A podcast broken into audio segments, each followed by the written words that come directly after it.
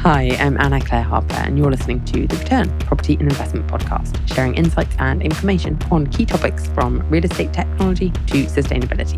Feel free to get in touch or follow recent news by connecting on LinkedIn. Anna Clare Harper. Hi, and welcome to The Return Property and Investment Podcast.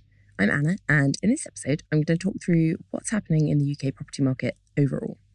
There's been quite a lot of changes over the last few years, and if you pay any attention to doom and gloom headlines, it could be quite disheartening.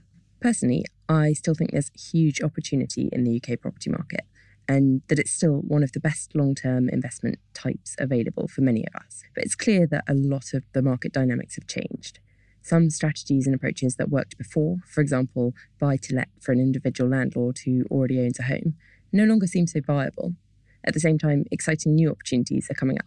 And that's what this episode is all about. There have been some big shifts in what works and what doesn't, and how well things that worked before will work now.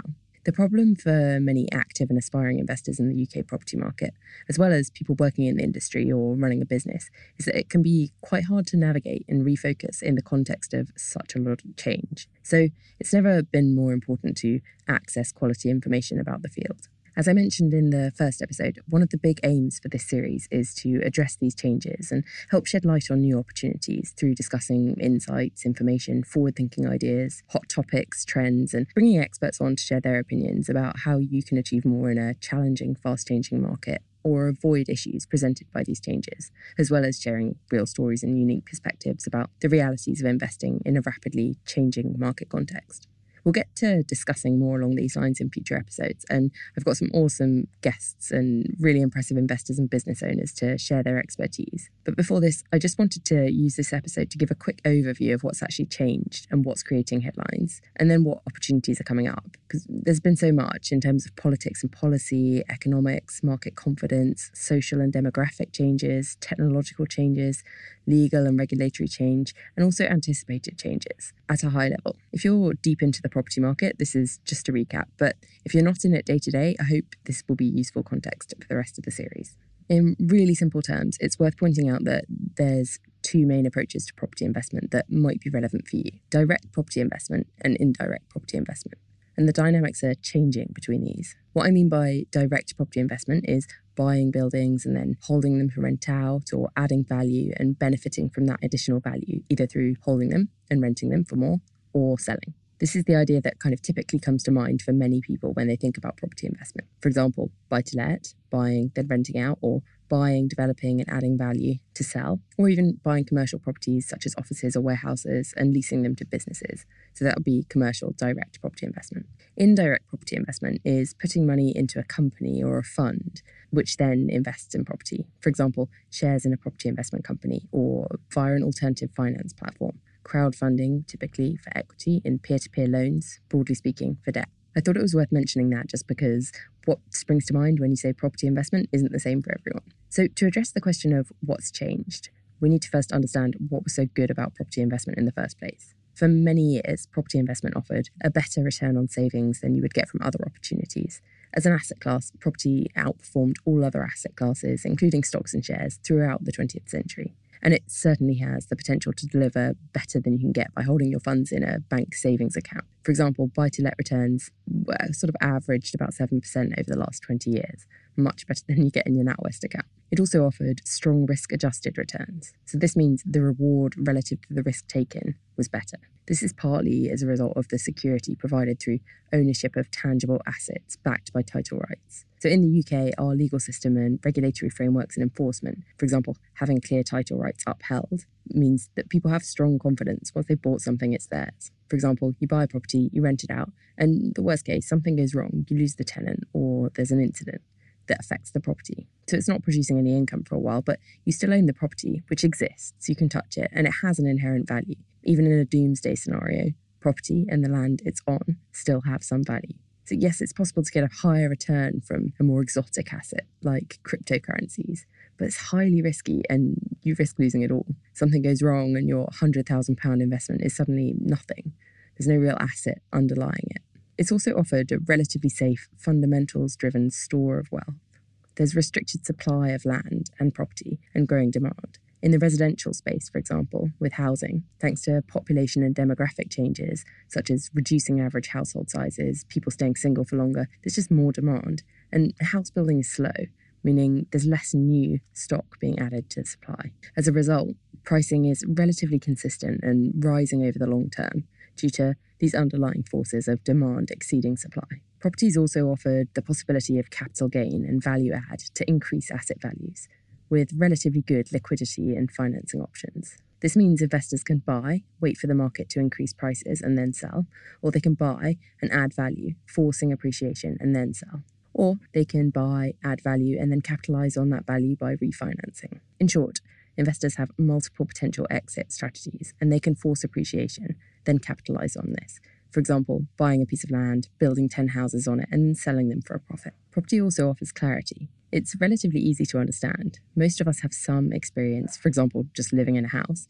And the demand and supply are driven by clear, ongoing market forces that stand the test of time. People will always need to live in houses. Risk, returns, and costs are also relatively easy to understand and clear relative to other asset classes, thanks to industry regulations. Property also enables you to have a real impact on the world. It's a vehicle used to create a legacy that you can be proud of pass on to children, and it enables investors to have an indisputable, tangible impact on the world, people, and places. One of the non financial rewards and highlights for me of my property investment career so far has been finding out how happy buyers were when they completed on a property that we had developed. And for many investors, there's a real sense of achievement being able to see the impact of their work and build their empire. Finally, gearing it's not as it was for individuals, as we'll discuss later in the series, but it's still possible to use leverage in a way to enhance your returns. And this is not possible in many alternative asset types. But as I've mentioned, changes in the market have created challenges for professionals, business owners, and aspiring and active investors, and changed market dynamics around which approaches are viable. The changes range from politics and policy, economics and market confidence, social and demographic trends, technological, legal, and regulatory changes, and, as I mentioned, anticipated changes. Important policy changes include mortgage interest relief. Now, this sounds really boring, but it's really important. It's a fiscal change affecting tax and therefore costs. So, to explain, before April 2017, landlords were able to deduct the full cost of mortgage interest payments from their tax bill. And this meant, you know, a lot of buy to let investments were very viable. From April 2017 onwards, landlords are no longer able to deduct the full cost of their mortgage interest payments from their tax bill. The available deduction will gradually be reduced until 2020, leaving private landlords with a 20% flat rate relief. The available deduction will gradually be reduced until 2020. Since interest costs will no longer be deducted for tax purposes, many private investors will see their tax bills increase and the profitability of their investments decrease substantially. For example, a private landlord with a rental income of £5,000 per month and mortgage interest costs of £4,000 a month would be left with an after tax profit of £600 according to the old tax rules, assuming the landlord pays 40% income tax on the net profit of £1,000. Once their changes are fully implemented in 2020, the same landlord would make a loss of £200 per month as the tax bill would rise from £400 to £1,200, exceeding the pre tax profit. The landlord needs to pay 40% income tax on the gross rental income of £5,000, amounting to £2,000 less £800, resulting from the 20% rebate on the £4,000 mortgage interest paid. Generally, for higher rate taxpayers, buy to let investments will become loss making if their mortgage interest cost is 75% of rental income or more. So, the aim behind this policy was broadly to encourage professionalisation in the sector. And basically, it no longer makes sense for many individual buy to let investors. So, these investors are either scaling up to a scale where it is still efficient and investing through companies where the tax changes haven't been made, or they're getting out and releasing that housing stock to the market, which means more stock is available for aspiring homeowners too. So, in a way, it's a double political win. The second big policy is the additional property stamp duty. So, this is a 3% surcharge on the purchase of any additional home, which came into effect on the 1st of April 2016. As an example of the impact of this, the stamp duty for a residential property worth, let's say, £275,000 currently stands at £3,750 if it's the only property owned by the buyer. If it's a second home or buy to let property, the tax bill goes up to £12,000, which is an increase of 220%. So, unsurprisingly, the introduction of the stamp duty surcharge on second homes has had a huge and lasting impact on the buy to let sector and the ability of individuals to flip properties as well. This policy was designed to shift the balance in favour of potential homeowners. Again, it's a political goal which has had a big impact on the viability of many types of investment strategy within the property market, in particular for smaller scale investors. It's reduced profitability overnight for many investment opportunities. In fact, these two changes together have affected property businesses of all scales, not just one man bands, but also huge developers. For example, Berkeley Homes recently pointed out that house builders like them would be unable to increase housing supply, specifically because of changes like these, which means they have fewer people interested in buying their end product, making schemes less profitable and less viable overnight. In addition to this, it's harder now for investors, for example, portfolio landlords, to get financing than before. And one of the big triggers for this has been the impact of the Prudential Regulation Authority's policies around lending and underwriting. Each lender needs a separate policy now for portfolio landlords, which means landlords with four or more properties. And this, at the time of its beginning to be implemented, led to months of confusion and cost for many investors. Overall, the process is just now more costly and more complicated for a portfolio landlord, who'll be asked for a lot more additional paperwork on everything, including business plans, assets and liability statements, and cash flow analysis. Also, when lenders decide whether they can lend to you and how much they can lend, they tend to look at ratio of rent coverage over finance costs. Now, with these new tax changes on mortgage interest relief, it's tougher to meet the lender's affordability metrics because lenders generally have to assess an applicant's tax liabilities when they're deciding how much to lend. Because they can take into account the tax change, this means for the same property and rental income, you can afford to borrow much less. Other fees include the ban on letting agent fees, which is expected to cost £240 million a year for landlords and letting agents in England and Wales in administration fees. All of these changes have made traditionally popular strategies like buy to let for small scale investors much less viable than before.